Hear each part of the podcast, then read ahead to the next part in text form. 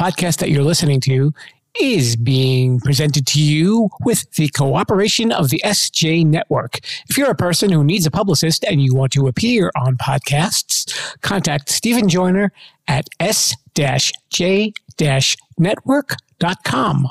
Let's get on with the show. I'm very excited over today's guest, Joe Saul-Sehy from the Stacking Benjamins podcast. I'd love to make my first million. I'm more interested in my second million. I've already spent my first million. You've already spent a million dollars. I think his podcast will show you how to invest it smarter. That sounds great. But do you think there's a section on how to tell the difference between real money and monopoly money? Wait a minute. There's a difference? That must be why I'm not welcome at the Podcastia Casino anymore. Attention, rebels of the Sherpolution. Today's podcast is brought to you by Audible. We would like to give you a free audiobook download and 30-day free trial simply by heading to www.audibletrial.com/sherpa. There are over 180,000 titles of audiobooks and podcasts, including this one, to choose from for your iPhone, Android, Kindle, or MP3 player. And now, the one and only Mr. Bruce will lead you into the Sherpa Chalet. As a reminder, the Sherpa is available for weddings, bar mitzvahs, and funerals. He's very good at vacuuming.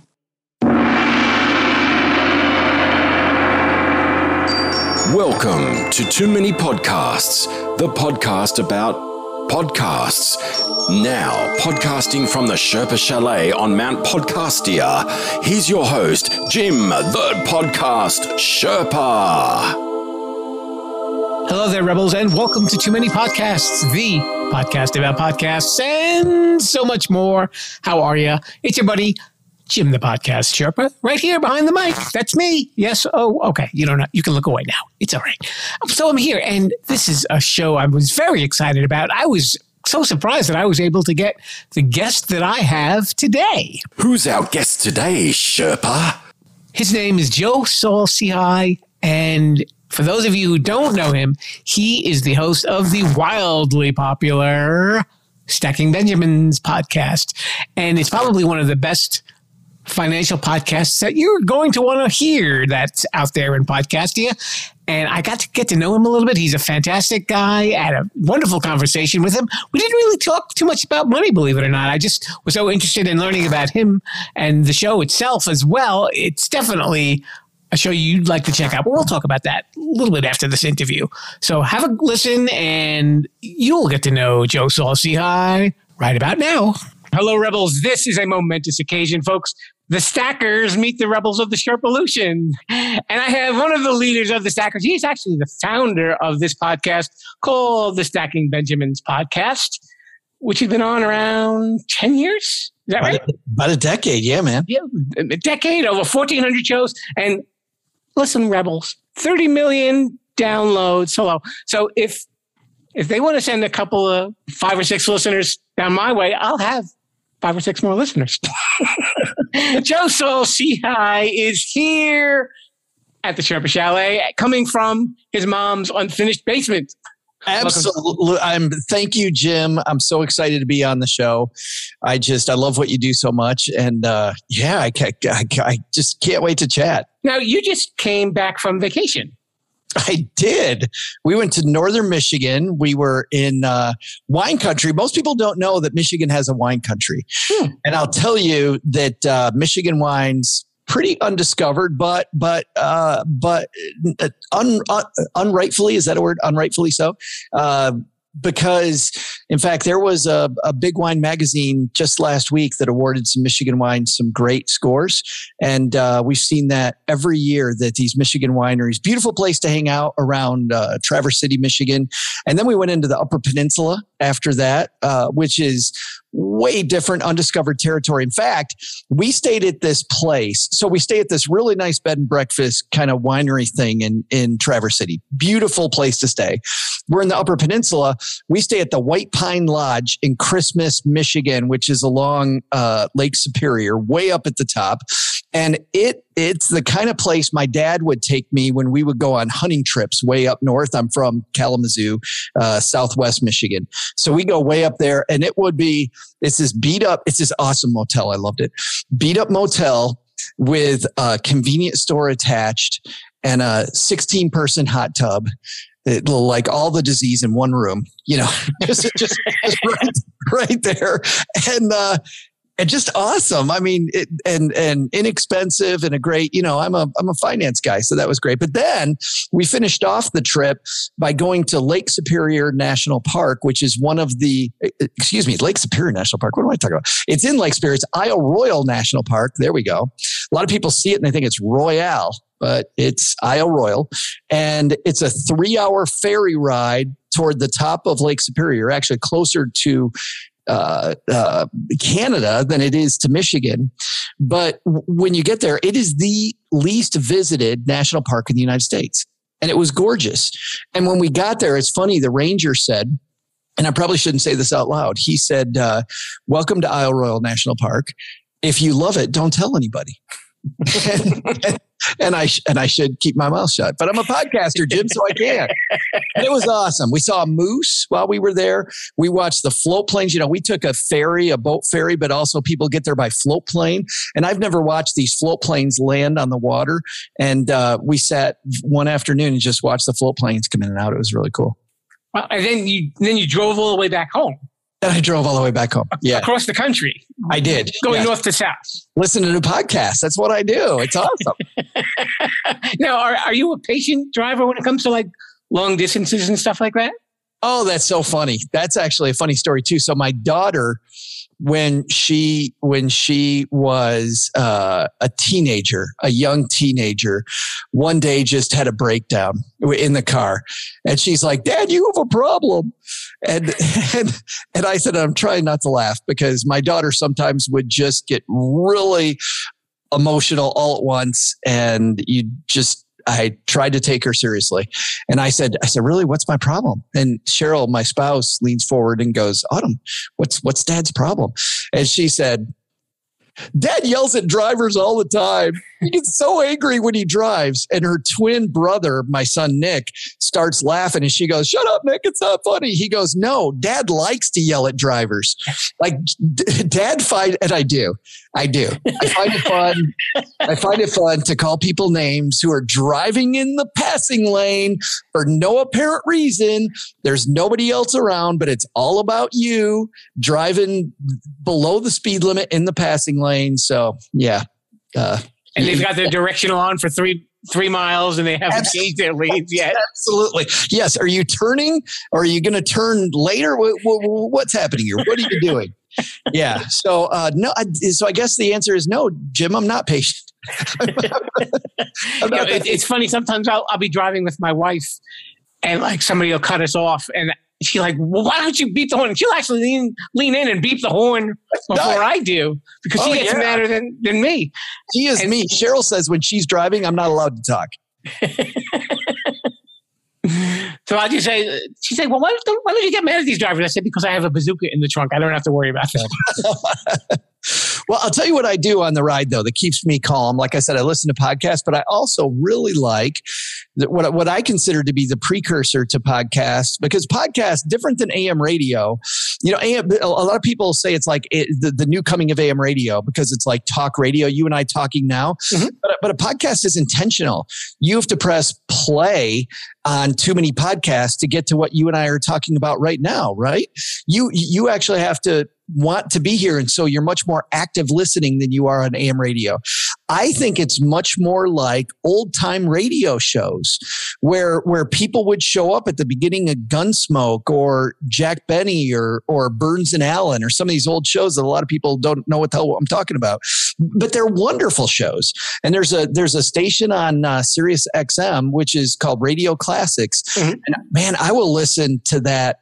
I'll listen to that uh, all day. It, it, just between that and my favorite podcast, I you know the the the fifteen hour drive home is nothing. It, it's funny that you mentioned the old time radio shows because if I speak to someone who's a little older than me and and they know they have a podcast. So I say, well, what's that like? And I, and I say to them, do you remember the radio shows that you used to listen to when you were a kid? It's basically that, you know. Said, you know, mine doesn't have a specific plot or anything like that, or you know, over dramatic acting. Well, most of the time, anyway. but but then they're like, okay, I get what you're talking about. You know, it's yeah. it's funny. It's a great you know metaphor. Well, that's my, you know, and I think that that I come by it honestly on New Year's night. My mom and I had this, always had this uh, tradition growing up where uh, we would turn on the Orange Bowl, which is always New Year's night, and have that game on in the background, uh, but with the sound off. And we would turn on the radio because the local radio station, WKZO, would always play old Jack Benny episodes on New Year's night. It was a Kalamazoo tradition. And then she'd get out this card table, you know, this old rickety card table, and, and she put a puzzle out. And so we're watching the game. No wonder I have ADD, right? We're, we're, we got the game on, but we're listening to Jack Benny and we're putting together this puzzle. And that became so Jack Benny kind of was like the fabric of good times growing up. And uh, I don't know, maybe that's part of why I podcast now because I just think it's so fun. Oh, Rochester. That's right. What is this thing called a podcast? I'll tell you, Mr. Bennett and, and it's a Jack Benny, right? How much does it cost? yes, and that's too expensive for me, right? So you were originally a financial advisor. I was. I was a financial planner for 16 years which is kind of funny because you know my background jim is that i was really a disaster with money i was i was horrible with money in fact when i was at the citadel the military college of south carolina uh, i i freshman year, first week, going to Mark Clark Hall, which is the student union, and they've got that table there to get an American Express card, right? And I don't remember what they're giving away. They're giving away like a frisbee or a beach towel or something. I don't even remember. All I knew was sounds good to me. And so here I am, by the way, going to rewind a little bit. I'm in a military college. I can't have a job. like okay. uh, th- th- th- there is no, there is no opportunity for me to pay the bill. Yet I stand in this long line of other people that are applying for a card. I apply and guess what happens about two weeks later? A card shows up even though I have zero. And, and, and, by the way, the laws have changed since then, where they can't be as predatory as they were then. And uh, so immediately, the first time we get leave, my friends and I go to the mall out in North Charleston. And I remember I took them to this high, well, we all went to this high class restaurant called Ruby Tuesdays. Don't know if you're familiar with it. Very exclusive place at a salad bar. And, uh, but we get done and me being a, a complete badass, I said, Hey guys, flash that green card. It's on me. I got it. And so I pay for like eight of us. And then as we're walking around the mall, I go to Nordstrom, of course, pick the, you know, one of the most expensive stores out there.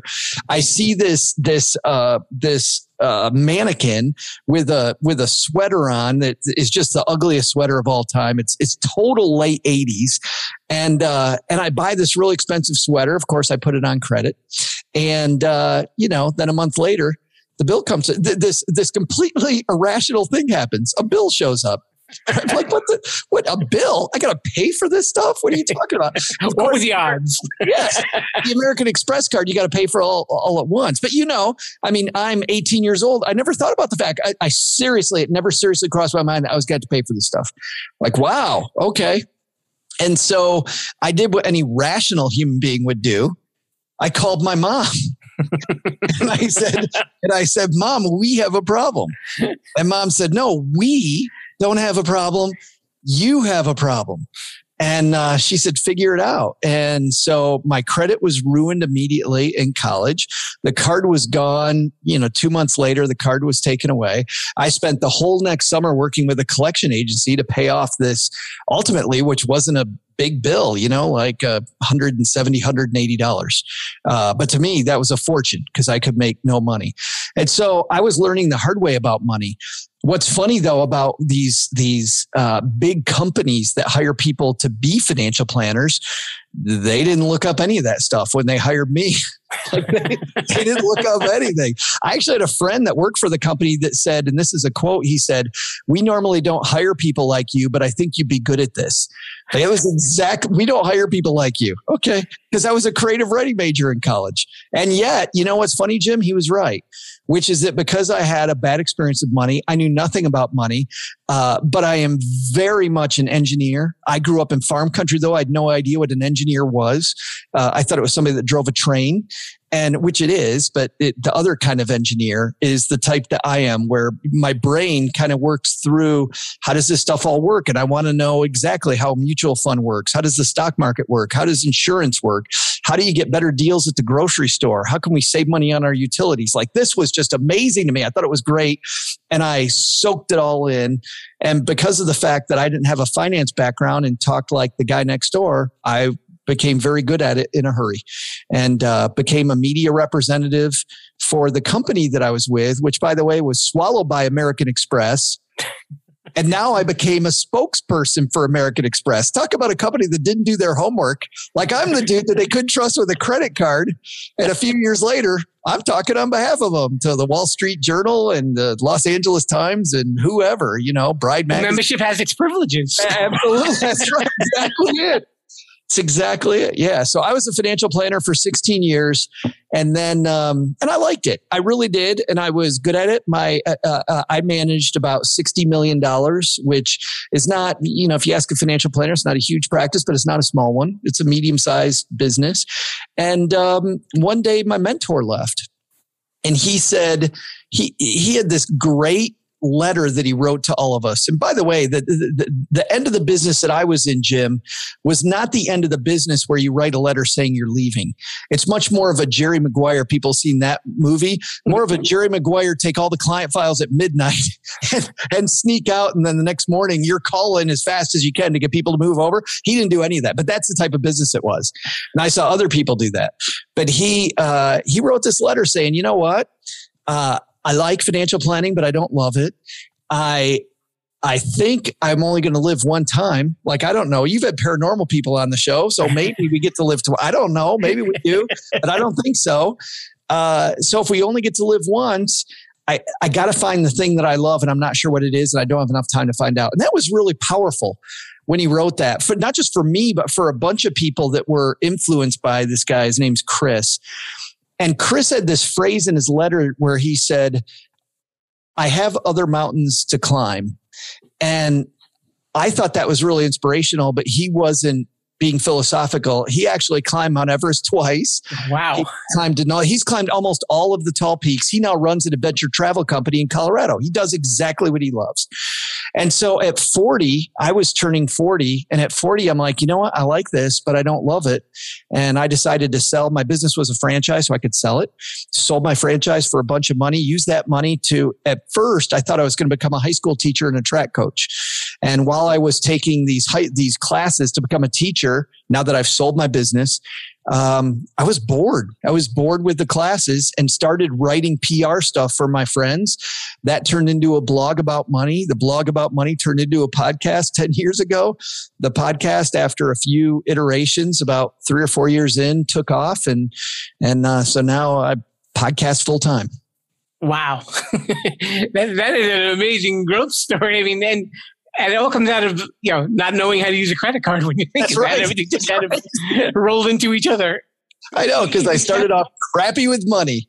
You know, every journey starts there, which actually shows. You know, I I think that we get. I mean, not to turn to turn your joke into something uber serious, but one thing I always saw from people is people think they're bad at stuff and then they turn off, right? Especially, you know, you don't see kids do this, by the way. Kids will kids will tinker with it and then they'll keep tinker with it and they and they give themselves a shot to get good at it. Adults don't do that. They're like, "Oh, I'm bad with money." And they and they shut off. Or or yeah, I don't think I can understand, you know, how the stock market works and they shut off. And we don't give ourselves the opportunity to suck at something for a while until we can get good at it. And and by the way, once you open yourself up to more of that growth mentality, th- that's where the fun is. The fun is is being crappy at something and then not being as bad and then being a little better and all of a sudden you're like, "Wow, I don't stink anymore." Like that's pretty cool. I want to talk a little bit about the podcast, the Stacking Benjamins podcast. We were saying earlier, I, felt that your show is just so unique in comparison to a lot of other financial podcasts because it, it's not intense. It's not in your face that, you know, where, where you're just throwing out a whole bunch of terminology and saying, well, you got to do this, you got to do that. It's approachable. It's, it's a conversation at a table that, that people can pon- listen in on and like say, oh, okay, I get it now. Yeah. It, it, Yeah. It's really, you know, clarifying. And I noticed like also on your website, the stackingbenjamins.com, you have the creed where you actually acknowledge that, you know, it's not the same for everybody. Yeah, we all start from different places, and I think we have to be nice to each other. You know, and uh, I people told me for a long time, Jim, that I should have a podcast, uh, and and I kept saying no, I don't have anything to say, and I don't want to be Suze Orman or Dave Ramsey yelling at people. And and by the way, no no offense to them because they're good at what they do. Obviously, they've got the audience to prove it. They- They're great at that. I don't want to be the last word in personal finance. I think there's too much gray area. Myself, like I, you know, I worked with a couple hundred families for 16 years. I saw a lot of gray area, and it's different for a lot of people. So I didn't want to be the the guy or the woman, you know, yelling at somebody about their money. So instead, I decided we'd be much more like an airport, where where I've got this airport. I have uh, I've I've um, uh, curated different airliners, different planes that I like and I find interesting, and much like you do with your show, but yours is yours is on all different topics. Mine is just money. I'm like, you know what? I trust this person. I like this person. I like this story. I think this was neat, and I and then you decide which plane you get on. And instead of being the last word, I like being the first word. And that, and that, by the way, comes from uh, a guy named Austin Kleon, who wrote this great book called "Steal Like an Artist." And "Steal Like an Artist" means don't go rip people off in what they do, but but find stuff that resonates with you and riff on it, make it your own. And nobody that's ever listened to our show will tell you that we sound like car talk. Um, this show that was on NPR, and yet car talk was the inspiration for the show. I was mowing my lawn one day after I told another person, "No, I'm not going to start a podcast," and uh, and I'm listening to Click and Clack. These two brothers, one one's died, but they still play the show because they're so evergreen uh, on a lot of NPR stations. But you know, they answer questions about cars. They laugh about cars. I realized during the show, Jim, that I'm learning nothing about cars, but I'm having a blast. And don't get me wrong, when I say I'm learning nothing, I mean, I'm not intentionally learning, but I'm picking up all kinds of stuff about cars, but in this fun way. And these guys aren't trying to be, even though they know what they're talking about and they know what they're doing. Like I think me and my co host, who's a, a working certified financial planner, we know what we're talking about. But that's not really the goal. The goal is to create this community and this feeling where we're all having a good time. We're going to talk about the headlines. We're going to show you some interesting approaches that we like. We're going to talk about the basics and how they work and how to start building your stack. But um, but it's all based on click and clack. It all started with it all started with this fun show about cars where I was like, man, if I could create money surround sound, that'd be so much more fun. Yeah, just as a little side note, uh, Joe's sidekick is a guy named Josh, otherwise known as OG, the other That's guy. right. That's right. Yes, we're like he's well because at first when we first started the show, Josh said, uh, and we never call him Josh ever, but but he uh, he said he's like, well, I want to be. I want to be kind of anonymous so I can speak very bluntly about the industry, right? He said, "So, uh, so what are we going to call me?" And I'm like, I don't know. We'll call you. We'll call you the other guy. And I'm like, oh my god, that's OG, like original gangsta. So our show's a bunch of inside jokes, and that's like one of fifty. They're just jo- jokes for us. That, that I don't, you know, if somebody else laughs, that's fine. But we're just making ourselves laugh. And you're coming. Is this your first book that you're coming out with? Is that It is. first publication? And it's called Stacked: Your Super Serious Guide to Modern Money Management. That's right.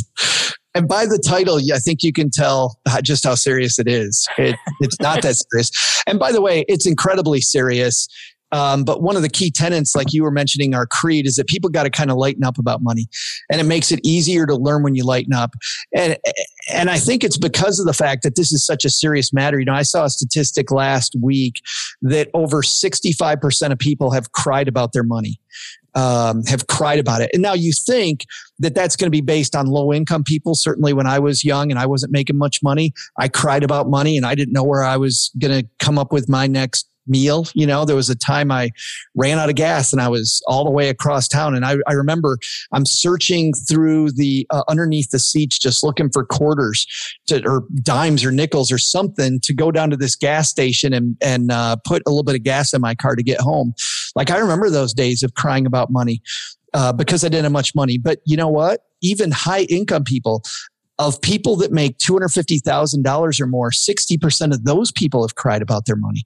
So a lot of people that feel this angst around, around money. So I thought, because I get to interview so many authors about money topics, you know, and you always look for the thing that nobody's doing.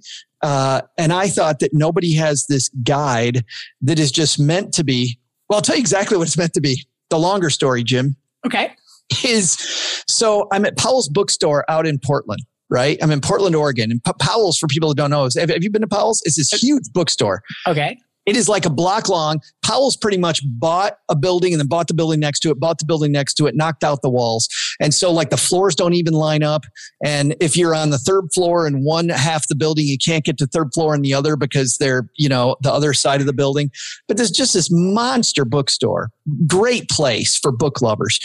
And uh, Cheryl and I, whenever we go to Portland, we like to just lose ourselves in the bookstore. You know, you go and you you just let yourself wander and then your brain wanders and next thing you know I've got a stack of 8 books I want to buy on topics I didn't even know I was interested in. So I'm walking around this particular day and I and I know I've already written a book uh, but I didn't publish it because it was written over 10 years and it sucked. It was horrible. It was the, the, the, you could, you could tell it was written over a long period of time. And so I never published it. Um, what I did instead was used it for my newsletter to tell stories from my newsletter stuff. But I'm walking around, I get to the kids section and I f- see the Hardy Boys detective manual. Did you read any Hardy Boys, Jim? I know exactly what you're talking about. Yeah, remember those little hardcover books? Yes. Yeah. And the detective manual.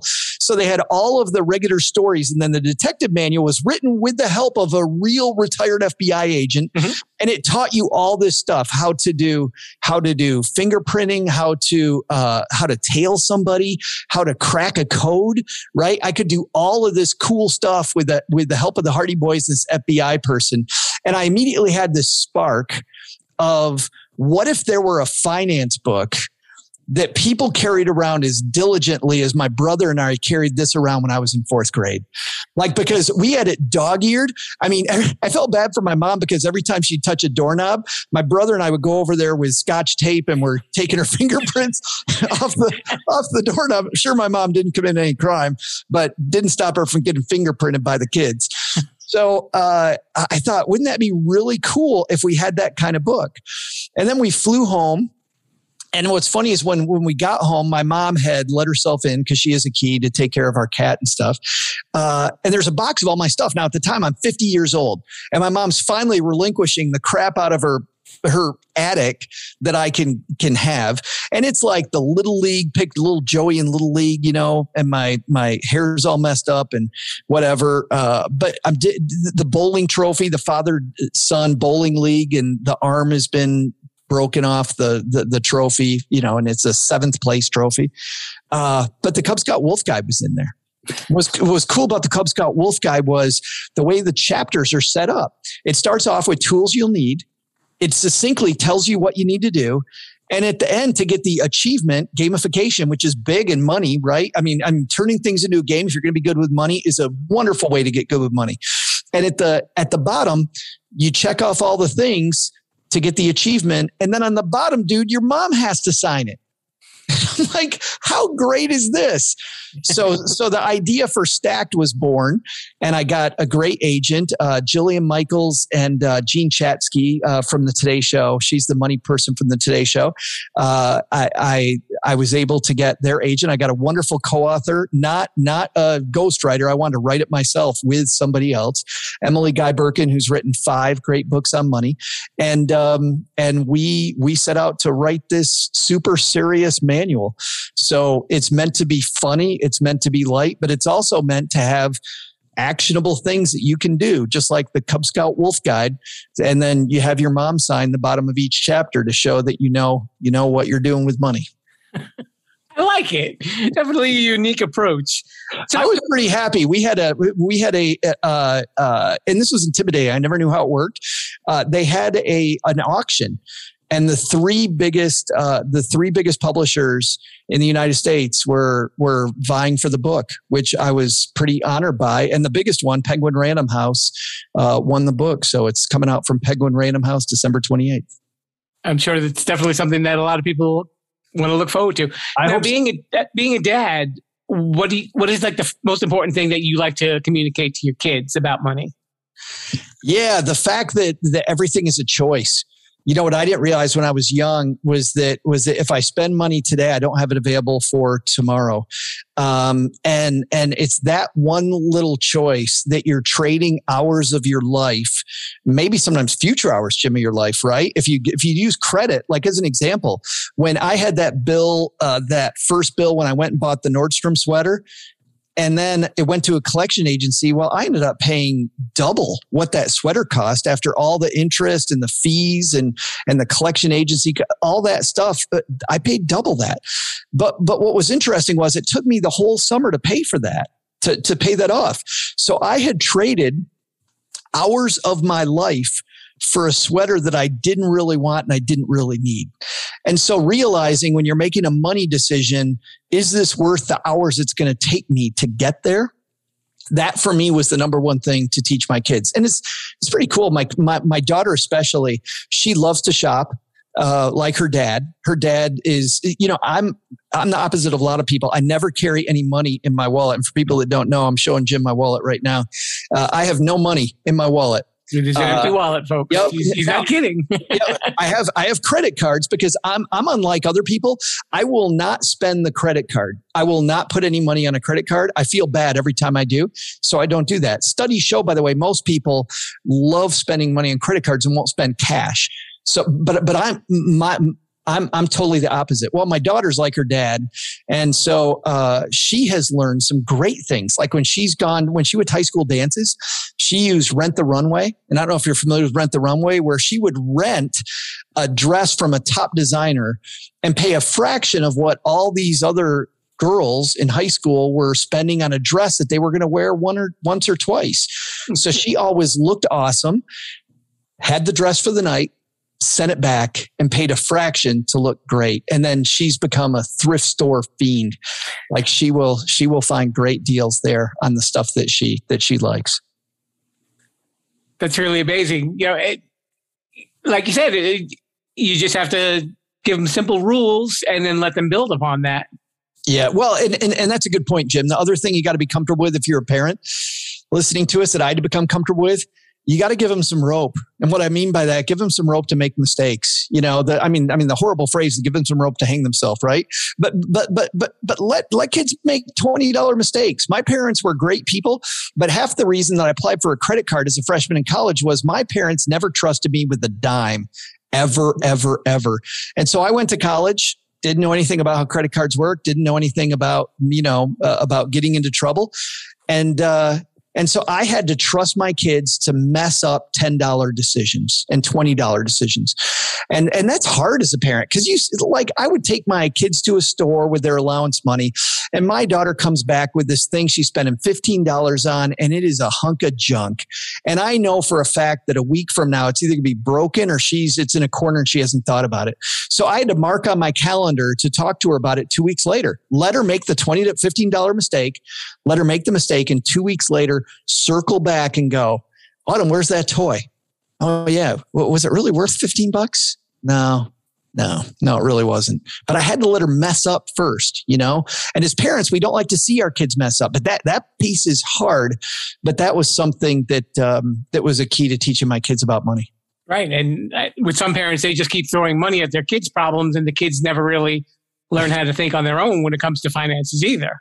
Right. No, it is those discussions that's important. We had another discussion. I actually do talk about this in our in our book. It's because it, just because I think it's funny now. I didn't at the time. I would come home from work at the end of a day, and uh, uh, my house is lit up like Disneyland. We had three televisions in the house, one in the basement, one in the little breakfast area, and one main TV in the family room. All three TVs are on and nobody's watching any of them. right? and all the lights are on. And that would drive me crazy. So I could yell at my kids, which is what we did at first, uh, or I could turn it into a game. So what we did was we, I just took some graph paper and we just made a challenge, a family challenge, which was the utility, which was the electric bill challenge. And I would just place a dot on what the electric bill was. And back then you got, you know, the paper statements. Right. And so the statement would come and it went from everybody's horrified, the, the electric bills here to everybody's excited to see if we beat last month. And my kids, once I turned into a challenge, Jim, they became misers. Like everybody in my house is like, shut that off, dad. You don't watching that TV? Shut it off. Dad, do we need the air conditioner? I don't think you need that fan, dad. Turn that off. And it was, it was awesome to see everything change when you just involved them a little bit too. I like that.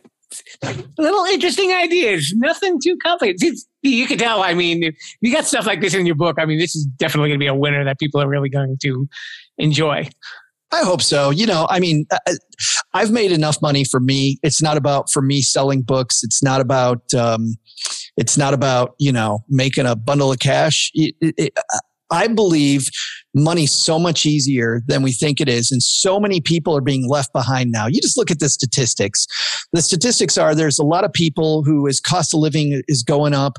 Their incomes aren't going up, which means that more than ever, we need to all be better with money. We need to be better holding onto our cash. So if, if my income is, is stagnant, two things. How do I get a raise? And I talk about that a little bit in the book, but I'll tell you here, the big thing to do, Jim, and this is this is the easiest thing of all. Ready? The best thing to do ask for a raise because studies show your boss wants to give you a raise, but you haven't asked because you think for whatever reason that you shouldn't, you can't, you whatever. Every study shows. Now you got to ask the right way. And that's a little more complicated, but, but man, get out there and ask, ask for a raise and you may get them. And, and you know what? And if you don't, that the side hustle nation, side hustle world has gotten so much bigger and easier. Like making money on the side mm-hmm. has gotten easier than ever before. Sure. And so having this side business can also be pretty fulfilling. You know, I mean, I know you and I were talking earlier about you've got a full time job and, and you love podcasting. And so having this part time thing you do, whether it's for money or fulfillment or whatever, is always uh, just, just a ton of, you know, it can be fun, it can be fulfilling, and maybe you make a few bucks. Yeah. I keep my fingers crossed on the last part, but it is fun and fulfilling. well, I know. I know. Yeah, let's be clear. If you're getting into podcasting to make money, you're doing it wrong. You're in the wrong place. like, you're not going to podcasting to make money. That's true. All right. Since we're talking about podcasts, uh, why don't you let me know uh, some of the podcasts that you like to listen to, Joe? Oh man, I've got so many. So one of my favorite shows is a show called Betty in the Sky with a Suitcase. Have you heard this one? No. so Betty, I don't even like the title. yeah, yeah. So Betty B- Betty calls herself Betty Thesky, which if you look at Thesky, it's Betty the Sky, right? So she's anonymous to protect the airline that she works with, which is a major U.S. airline. I actually have found out what it was because I've had Betty on on a Stacking Benjamin show, but, but afterwards, and this is what's cool, Jim, is when you're a fan of stuff and you're a podcaster, you get to reach out to these people you're fans of, and I've been a fan of Betty's forever. But but Betty, as a flight attendant, you know, they do the service on the plane back before COVID. And then after afterwards, she would take her recording device, sit down with the other flight attendants, and she would have them tell stories about some of the weird crap that happens on planes. and it is just, it, you can imagine some of the stories are rated R, heavy rated R. Some of them are rated G. part of what I like about Betty's show, it only comes out once a month because she's super busy at work. And, and, but it's like spinning a roulette wheel. Either I'm going to get some funny, endearing stories or I'm going to get some weird, weird stuff. And I'll give you one example this uh, one story she told this this older guy and and this this by the way is a recurring theme on her show do not take Ambien and have a couple drinks when you get on a plane. Cause, cause that cocktail, Ambien to go to sleep and a couple drinks turns you into what they call an Ambien zombie and you will sleepwalk and you won't know what the hell you're doing. so this older guy in first class has had an Ambien and a couple drinks. They're on a flight to Europe. So it's overnight. And, uh, you know, uh, late at night, everybody's asleep. He very casually gets up out of his first class seat, walks over to the curtain between first class and coach, opens the curtain, unzips his pants, and starts peeing in the aisle. yeah. Uh, another one I like is a show, a, a good comedy show called the Beef and Dairy Network. And it is the number one podcast. This is how they build themselves, but which by the way is, is, is not comedy. They build themselves as the number one uh, podcast in England for the beef and dairy network. Now, and they do it all with a very straight face. And I would have to say it was probably two thirds of the way through the first episode that I realized this is all very straight face comedy, like entirely straight face comedy. And sometimes the accents are thick and I don't know what they're saying, but most of the time I'm laughing my head off. Uh, and even the advertisements, they have this advertisement for Aristophany yogurt. And it's a yogurt that is either either made by people who are Greek or made by people who look like they're Greek. Like, but they say it with a straight face.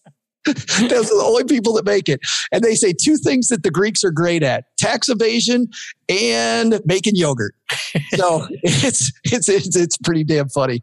Uh, I like that podcast on the on the you know the inspirational front i'm a big fan of uh, of the tim ferriss show but i do you know i cherry pick tim ferriss's episodes um, he's probably one of the biggest name podcasters i listen to the other two are kind of niche and, and and pretty fun oh i also um, and this is only good for a subset of your audience but it's way funnier and also way less way less bad than I thought it was going to be. Way less bad. Is that a sentence? I don't know.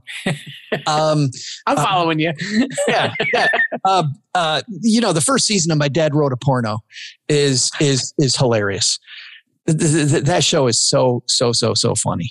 Uh, my, my dad wrote a porno about this guy who's maybe middle age. His dad's maybe in his 70s, and his dad decides to write a porno and he hands it to his son to edit it and it's awful. it is just, it is just, and so this guy grabs a couple of his friends, and I think the three of them are really comedians. Um, it, it's one woman and two men then sit around reading out loud this one guy's porno, and it is it is bad. Like the woman's like, I don't think I can do that. Like my body doesn't work that way. and the guys are like, I I don't even know that that would turn me on. Like it is. I, I, like it gets a little repetitive after a while. I'm like, oh, okay, I can only hear that story so many times, but but at least for uh, the first season, my dad wrote a porno. is really good. okay, it's, it's three interesting choices there. Okay, and of course, you as you well know, we have this portion of the show called shameless self promotion. Shameless self promotion. Shameless self promotion. And we know uh, you got a lot of good stuff going on. So, uh, you want to let everybody know where they can follow you and get in touch with you, or? The floor is all yours. Yeah, thanks, Jim. And by the way, this has been so fun. I I I was so excited all day to talk to you. So thanks a ton for having me. Uh, you know, pre-orders of any book for any author are super important. So if you think that there's a member of your family that that uh, would like it, you know, a lot of people don't know that when you pre-order a book, that's what they use for on the low end, the Amazon rankings, right? When it comes out, that that gives an author some exposure.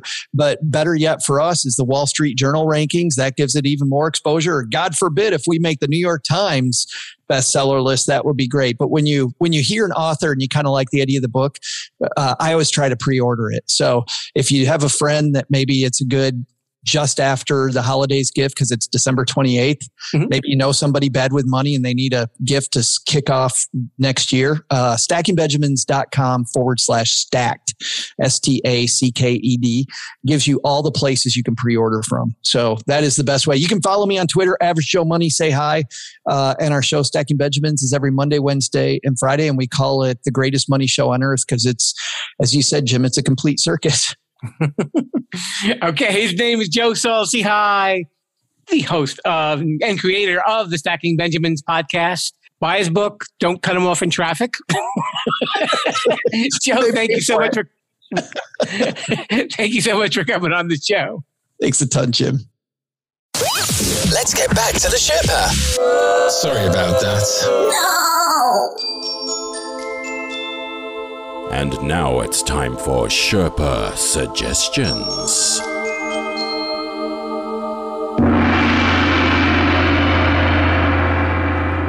Okay, I figured for this week's Sherpa suggestions, I would do something a little bit different.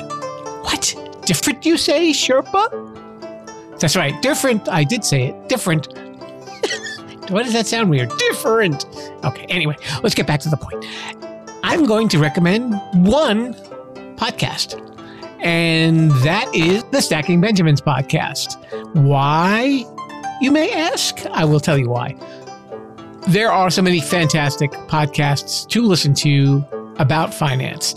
And I don't know all of my listeners. I don't know the level that you guys are at or how involved you are with your finances. Some of you may know all the terminology and like to hear those podcasts where there are hosts screaming at you saying, buy this, buy this, invest here, don't sell this, blah, blah, blah, blah. And that's fine if you enjoy that. But I know there are a lot of us that just want that simple advice and you don't need to be told by like if you're sitting in in an office with with with a financial advisor even though joe was a financial planner the show that he has presented in a format that's very casual conversation and very easy to relate to so that's what i think a lot of people need you want to hear this kind of podcast between joe and og and all the rest of the folks that are on the show they just do an incredible job you will learn a lot and you'll have a lot of fun listening to the show too. They're a great bunch of people, very talented, and it's a great place to start. If you want to listen to more financial podcasts, there are so many that are out there that you can enjoy. Uh, I personally listen as well to The Clark Howard Show and Be Wealthy and Smart. There's a great one called Money Rehab as well. And you can check out some of Joe's recommendations on his website, findingbenjamins.com. He recommends a whole bunch of financial shows that you can check out as well. See, there you go. One podcast recommended, but so many more to listen to. Start with Joe's, and I think you will enjoy that. See, now I can already see a check coming my way just for being so nice. No, no, no, we don't do that here at the Sherpa Chalet. We don't condone bribery. Extortion, yes, but bribery, no.